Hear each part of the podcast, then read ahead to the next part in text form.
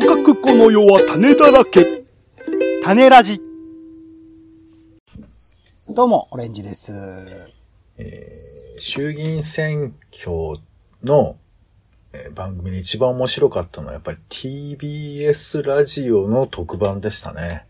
いや、荻上さんの質問が良かったですね。はい。ポンです。世の中全部歌にしよう種ラジ。よろしくお願いします。おお願いしま。す。旅入。その音、声を聞いているとその世界に入った感覚になる。旅先に行く旅行ならぬ旅先に入る旅入ということで、また新コーナーですね。前にプレゼンさせていただいた新コーナーになりますが、今回はですね、ACC 東京クリエイティビティアワーズという、まあ、広告を中心とした、えークリエイティブについての賞が毎年 ACC というところが発表しておりまして、その中で、まあ、ラジオオーディオ広告部門という部門がある。まあ、基本的に、まあ、ラジオ広告、ラジオとか、まあ、Spotify とかでも流れるのかな？とかの広告について扱った賞がありまして、そこで入賞した作品の中から、個人的にですね、まあ、オレンジ的にもそうだし、ポンさん的にも後で聞きたいんですけど、流入できるような音を探していこうかなと思っている。旅に行きたくなるっていうわけじゃないのね。そうです。ちょっと前にあの、まあ、サイトの方で僕が書いたブログみたいなものを、ちょっ一言で言うとどういうことですか？まあ、旅に、あの、映像とか音を聞いて旅に入るっていうことですね。その世界に入り込むっていうイメージだと思います。行きたくなるっていうよりは。行きたくなるというよりかは行ったような気になるってこと？そうそうそう、行ったような感じになる。その場所に自分自身を想像の中で置いたような感覚になる瞬間っていうのが、僕はちょいちょいあって、はあ、はそのイメージですね。それは、あのーまあ、多いのは CM なんですよ。背景が自然豊かなはところに、あの、うん登場人物がいて、なんか会話交わせたりとか、一人でなんかしてるようなところを見てると、なんかそこの場所に一緒にいるような感じになるっていうのが、うん。時々ふわっとこう入り込んでるような感じってその場所がどこなのかも全然知らないし、あの、それはもう関係なくその場所になんかいるような感じになるっていうのが時々あるんですよね。うん。まあじゃあちょっとやってみてね。皆さんと。これ何が旅入なんだってことをね、ちょっと。そうそうそう。模僕、い索ずれこのしてみてもね旅入部っていうのやりたいなと。それこそコロナ禍入った時からはあ企画をしたんですけど、結局何も実現できなかったので、まあ今回はきっかけにね、旅入っていう言葉をどんどんどんどん広げていければなというのは思ってるんですはい。けど、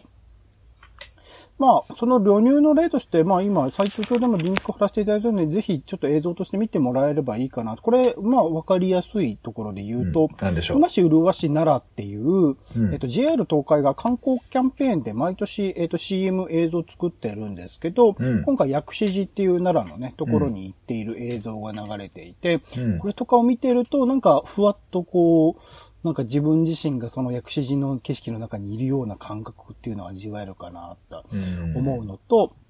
あとサントリー天然水ってね、毎年、えっ、と、自然豊かな環境におけるう CM みたいなの作ってますけど、今石橋静香さんが出演されているシリーズの中での目覚める編っていうのがね、これもまたなんかその川沿いで踊ってる石橋静香さんを見る江本佑さんみたいなシーンなんですけど、うん。それもなんかちょっと旅入感が味わえるので、これがまあ一つ映像における旅入の例になってくるかなと思っておりまして、うん。馬市、麗し、奈良の方は、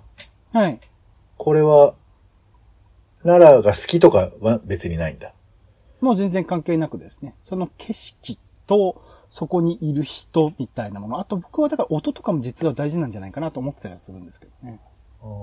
まあ確かにね、まあ CM はもう本当にこう、旅に行った、旅の一番美味しいところを切り取って、えー、しずる感たっぷりにこう、ね、いい絵で描くっていうのはパターンではありますけど、まあ確かに言われれば。そう、そこに行ってほしいというかね、そうだと京都へ行こうじゃないですけど、うん。行ってほしいと思ってるんだけど、僕はもうその映像だけで満足みたいな。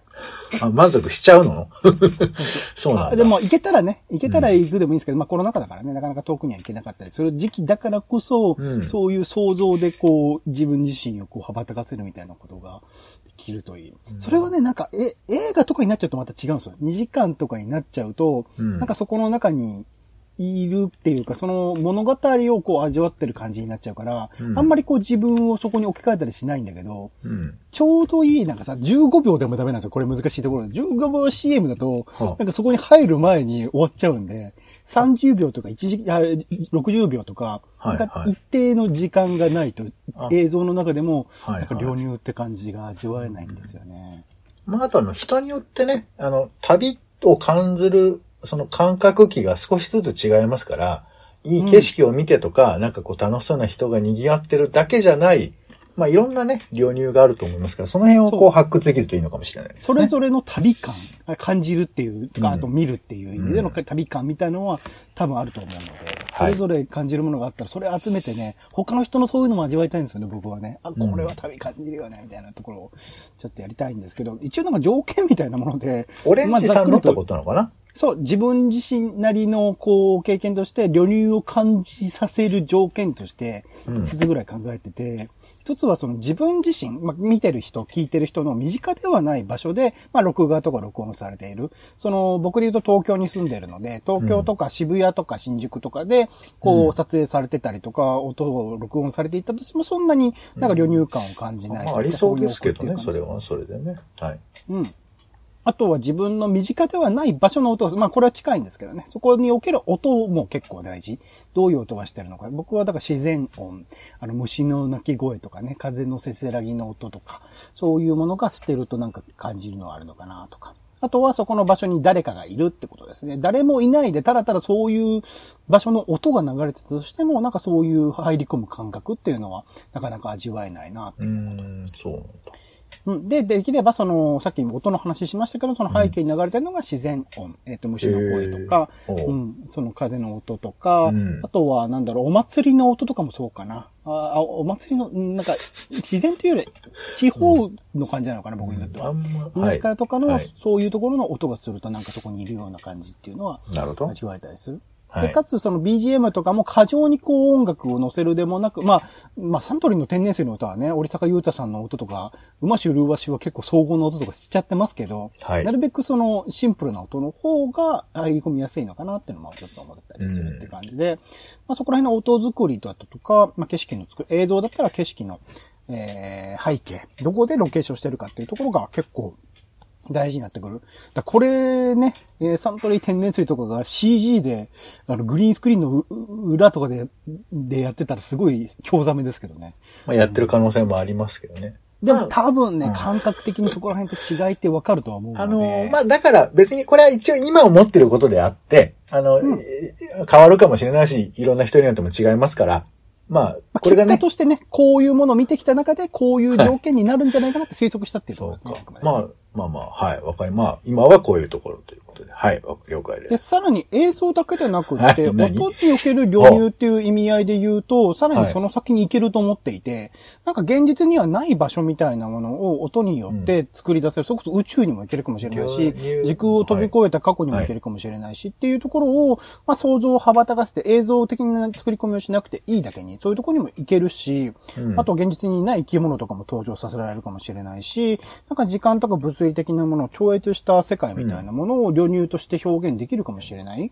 そこら辺はなんかさらに音だからこそっていう羽ばたかせ方をこれから先、えーこういう流入みたいなことを集中して作るのであれば、ちょっと作れるかもしれないっていう可能性はちょっと感じてたりはしますかね。音だからこそっていうところで言うとね。うん、うん。難しいんですよ。音でこれ入り込ませるっていうの。僕、この、えっと、ブログの中でも紹介させていただきましたけど、うんぐ、うんげつイーファという劇団の作品で、うんその、音だけで、えっと、演劇を作り込むっていう作品があって、うんえっと、ホームステアトホーム、ハウスダストピアっていうのか、作品があって、これはなんか自分の家の各所で、こういう場所、キッチンとかトイレとか、こういう場所でこの、お入れられている、こう、プレイリストに入っている曲を聴いてください、あ、曲っていうか、音を聴いてくださいみたいなもので指示されて、まあ、家、自分の家にいながらそこの演劇をこう、音で楽しめるみたいな感じだったんですけど、これはなんかすごく、その中に入り込んだ感覚っていうのを味わえて、うん。すごくうまくやってたなと思った雲月イーファ。という、はい、劇団僕が好きな、うん劇場でやってるね、なる劇団がありまして、えー、そこの作品とかで、音でこう、流入するっていう感覚を味わえたので、ただなかなかそういうのは難しいよねっていうはい。前提のもとに、うん。今回は ACC 東京クリエイティブアワー T アワードアワードのね、作品を、うん。えー個人的にその中で旅入できるなと思った曲、音をちょっと紹介していきたいなとあの、まだちょっと旅入がわからないので、あの、何かしらの、えートリップ感を、なんか、ちょっと行ったなって感じがすれば、それがもしかしたら旅入かもしれないってことでいいんだよね。そう、人それぞれ違うと思います、その感じ。旅入ですって言われるとちょっとよくわかんないところもありますけど。ぜひですね、はいあの、この A カテゴリーって、まあ B カテゴリーもあるのかなその中で一覧をサイトの中でリンク貼ってますので、これ一通り聞いていただいて、その中で、あ、これ旅入って思ったやつはね、ハッシュタグ旅入で、旅入でしてもらいたいなはい。まあまあまあ。あの、いっぱい、あのね、あの、CM のアワードなんでいっぱい出てるんですけど、まあ多くは20秒とかの CM がありますので。でそうですね。今回はその中から、なんか、えー、いいのを選んでくださってるんでしょ？そういうことです。僕の中で、オレンジ的に旅入できる音みたいなピックアップしたので、はい。それをちょっと順番に聞きながら進めていければなと思っております。というところで。ちょっと不自由ラジオですけどね。はい。はい、貼らせていただいてますので、それを聞きながら、まあ別の機会でね、あのー一覧から聞いていただいてもいいんですけど、オレンジ的なチョイスをちょっと聞いてもらえればなと思っております。はい。では、まず最初ですね、六本木ヒルズさんの、えー、東京シティビューというところで、この世界のどこかに編という音楽ですね。じゃあ、30秒ですかね。これちょっとまず検索いただいたりとかすればね、出るかもしれませんね。あそうですね、出てきます。六本木ヒルズ、東京シティビュー、この世界のどこかに編。はい。お願いします。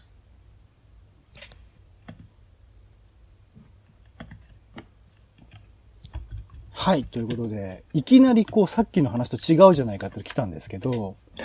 いや、ああなたが選んでんだからね。そうなんです。だから僕なりのその旅入の条件みたいなものを今までの過去の経験を照らして考えてみたらそこからイレギュラーなのがいきなり来たっていうパターンなんですけど、来たっていうか、これ基本的にまあうん、はい、はい、どうぞ。はい。う裏側ではピアノのシンプルな BGM が流れていて、そこでまあ女性二人ですかね、はあ語らい合ってるっていうシーンが、あの、音で描かれていくんですけど、うん特にこう、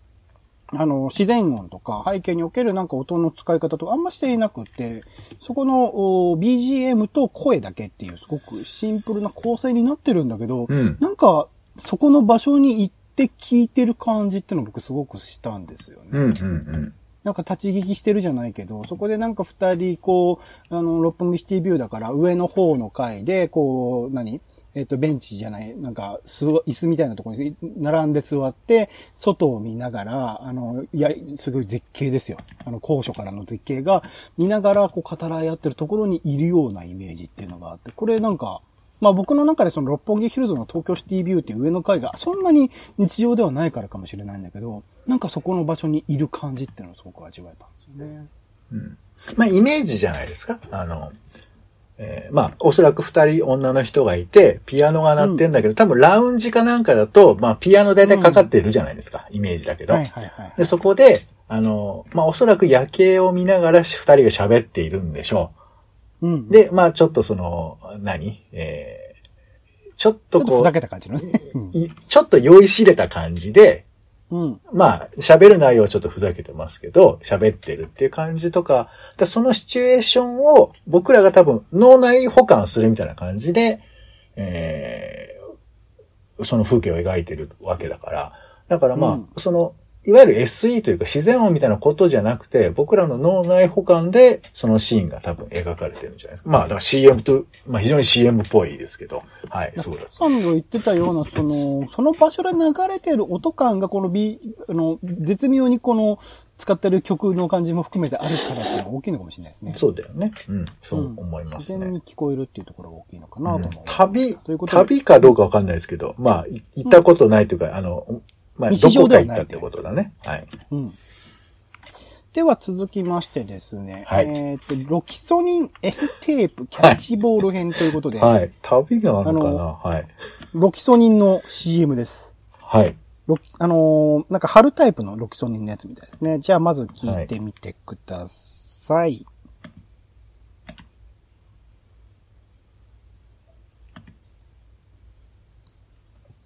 はい。ちょっと旅入がわかんなくなってきたんですけど。なんかね、僕もこれはね、えっと、その、これも同じなんですよね。その、そこにいる感じ。まあもちろんこのキャッチボールが行われている場所は、もしかしたらそんなにこう田舎ではないかもしれない。で一応簡単に説明すると、多分おそらく親子がキャッチボールをしているというシチュエーションで、えーはい音的には二人の会話と、えーボールがミットに入っているって音だけが流れているんですよね。いやいや、後ろにね、あと鳥の声がはい。その風景の音とかもちょっと聞こえていて。その距離感というか、直接的な音というよりは、すごくこう、距離を感じるところで鳥が鳴いてるんだろうなって音の感じとかがうん、すごくうまく設計をされていて、うんこの空間、なんかやっぱ僕僕は、その、一軒家、一軒家というかね、あの、庭が、かあの、そんなに、えっ、と、綺麗な感じではない庭がある、縁側があって庭があって、ちょっと昭和な感じを味わうかな。そんな感じのスペースがあって、そこで二人がキャッチボールしている。え庭で？え、うん、庭で。で、えー男の子、えっと、子供の方は、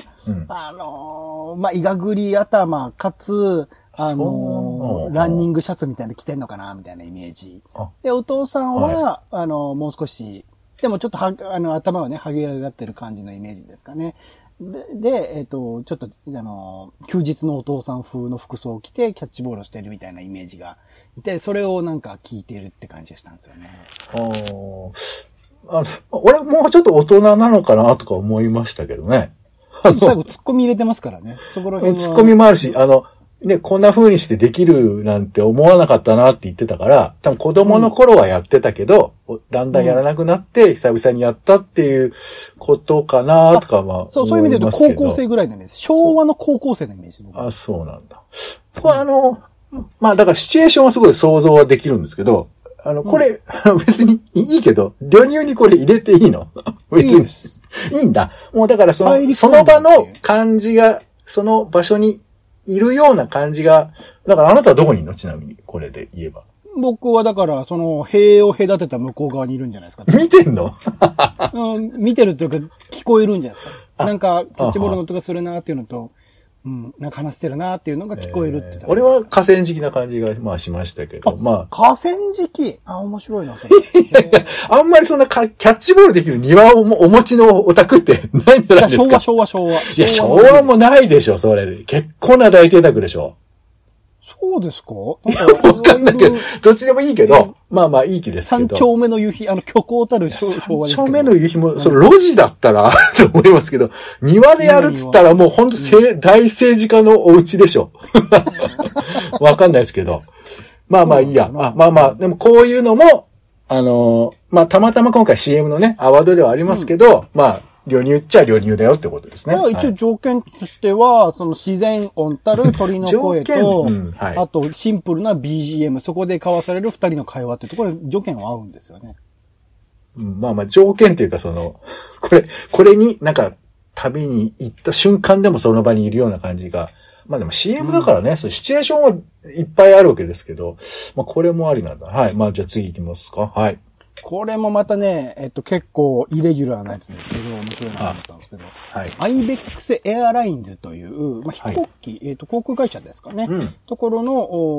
お作品で、なんだっけ、これは、イ IBEX Airlines on Radio っていうね。はい。うんなんか、アイベックスさんの作品だそうなので、これもぜひじゃあ一回聞いてみましょうかね。じゃあ、お願いします。1分ぐらいですね。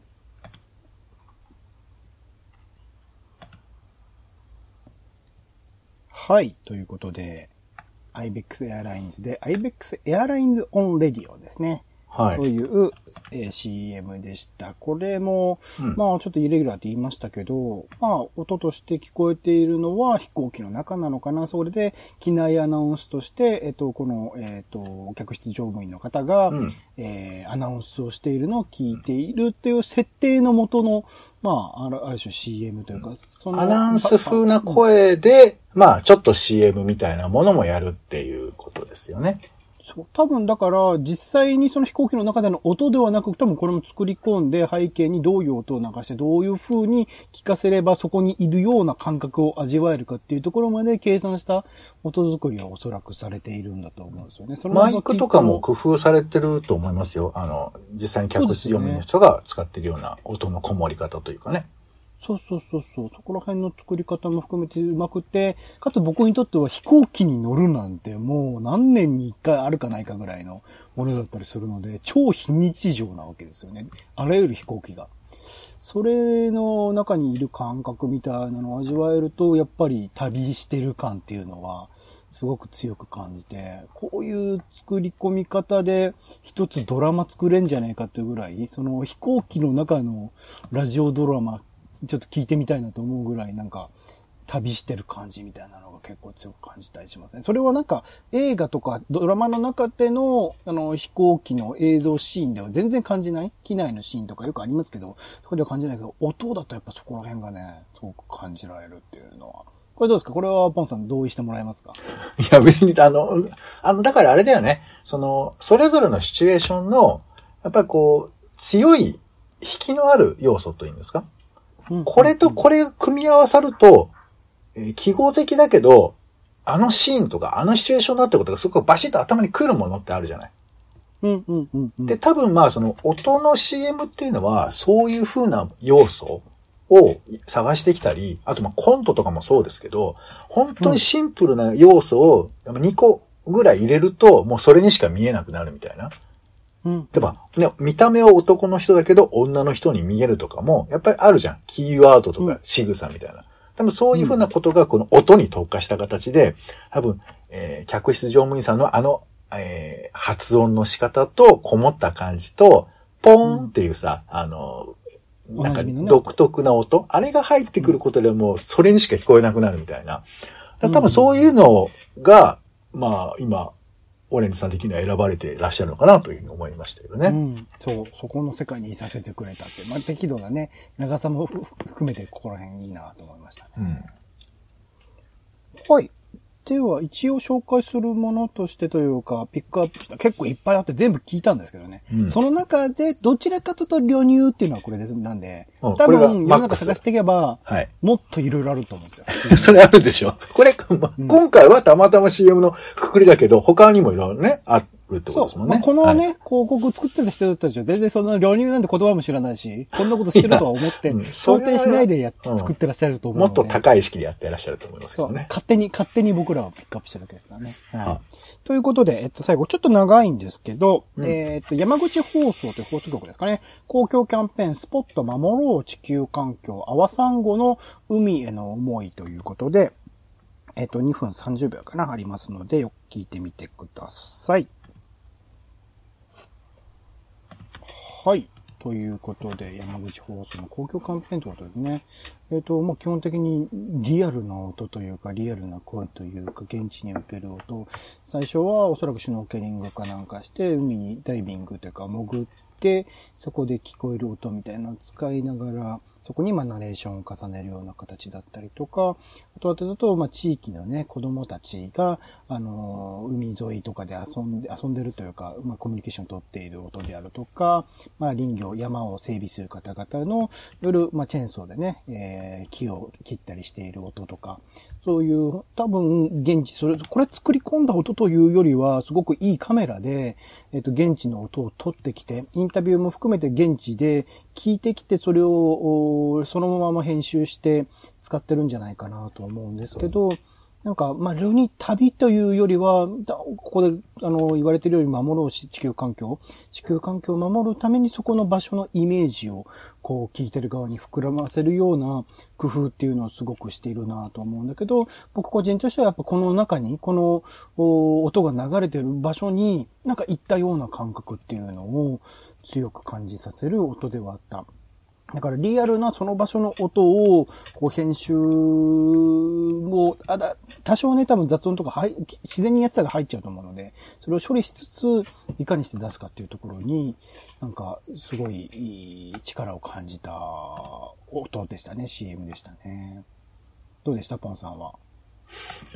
あの、お聞きいただいてない方にお伝えすると、まあ、あの、サンゴを守る活動をされている方に、こう、まあ、うん、短いインタビューをしているような感じの、まあ、音声なんですよね。で、それに合わせて、まあ、その、それぞれのシチュエーションの音が、ちょっと背景に流れたり、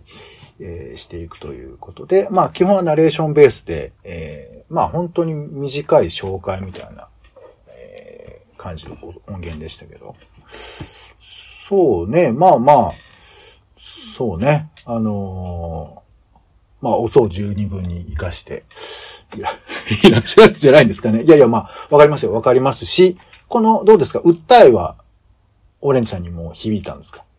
そうですね。やっぱりその音と、あとまあ、それに関わる森とか、えっと自然、あの、山側の整備みたいなところをね、あの、必要なんだっていうこともあ新たな情報としてまた得られたというところもあったりしたので、うん。それもセットで、まあ、山口のこの阿波山号の海とかっていう、それを取り巻く自然環境そのものに対して、ああ、これを大事にしなきゃいけないなって思わされる CM ではありましたよね。うんまあ、ね、なんか朝ドラでもやってましたけど、海と山は繋がっていて、うんえーそれを、まあ、ちゃんとこう、繋げた形で考えていかないと、みたいな、まあ、SDGs みたいな話もあったりするわけですけど。まあまあ、はい、わかりました。あの、そうですね。えーまあ、言ったような感じというか、まあ、よりその、距離を短い感覚で、あの、身近なこととして感じる音源だったかなと思いましたけどね。うん。ありがとうございます。まあ、こんな感じでですね、それぞれ僕個人です。あくまで僕個人が、なんか流入した感覚というものが、この、え4つですかね、CM の中でかあの感じられて、他にもなんかちょっと違うけど、ちょっと近しいものとして、えっと、地域キャンペーン未来に綴ろう東北の心ってもありますので、よかったらこれも、あの、検索なり、まあ、リンクは貼ってあるので、それで聞いてもらえればなと思うんですが、まあ、こんな感じで旅入できる音はいろいろありますので、なんか、さっき言った通りね、皆さんがこれは旅入できるっていうか、入り込んだ感覚になれるなって音とか映像があったらシェアしてほしいですし、これからもですね、旅入という企画の中で、まあ、できれば僕たち自身が、あの、音を作って、えーセリフも込みに作って、ちょっとお流すことがいずれできればいいなと思っていたりするので、うんこれからはそういう展開。まずその入り口としてのね、どういうことに対してオレンジが旅入っていうものを感じるかっていうところのうん紹介というところで今回は企画をさせていただきました。どっちかというと、自然音を取ってくるとか、例えばその、えー浅草寺の賑わってる音とか、そういうというよりかは、ちょっと作り込んだものをそうイメージされてるんですか？どっちかというと。基本は、ベースとしては、えっと、うん取れれば、ちゃんといいマイクで取れればうん、自然音です。その場所で取ってきた音をベースにはいはい、そこに会話を重ねたりする形っていうのを想定してます。会話を重ね、その、素材としては、だからいいんだよね。取ってきた音っていうのを聞くっていうそうそうそうそうことですよね。そうそうそうああ、あ、なるほど。まあまあ、それであればね、ちょっと今回やっぱ CM だから、そのシチュエーションを引き立てるような演出とか、えー、構成とか考えてらっしゃると思いますけど、だからどっかいい場所を見つけたらいいってことだよね。ここのそう。音。それ取った上で、僕ラジオドラマの脚本書いて、ポンと一緒に演じるって感じです。あ、そこまでやるのね。あ、わかりまして。じゃあ、なじゃあなんか取ってこようか。そしたらあれだよね。料理してくれるかもしれないね。うん。じゃあ皆様の場所だけでもね、教えてもらえるといいですね。ここいい音取れますよ、みたいこなね。そ、だからさっき、あの、音だからこそっていうところで言うと、あの、僕とポンさんそれぞれ行った場所で全然違う場所なんだけど、それぞれを、こう、いきなり繋げることもできるかもしれない？音として。いきなりシチュエーションの変化みたいなものを、こう、演出して入れられるかもしれないので、そこら辺も含めてちょっとやりたいですよね。うん。まあ、時をかける少女じゃないですけど。うんまあ一歩ずつ行こう。まずは旅入をややろう。あの、うんファンタジーとか SF もいいけどね。はい、わかりました。はい。ということで、まず、旅入の入り口というところで、今回は、はい ACC 東京クリエイティビティアワーズラジオオーディオ広告部門の入賞作品の中から旅入できる音を探してみました。お相手はオレンジと、えーそうですね。今日の中ではやっぱり、アイベックスエアラインズの飛行機に乗ってる感が僕が一番旅入感じたかもしれませんね。皆さんはいかがだったでしょうか？ポンでした。種ラジ、また。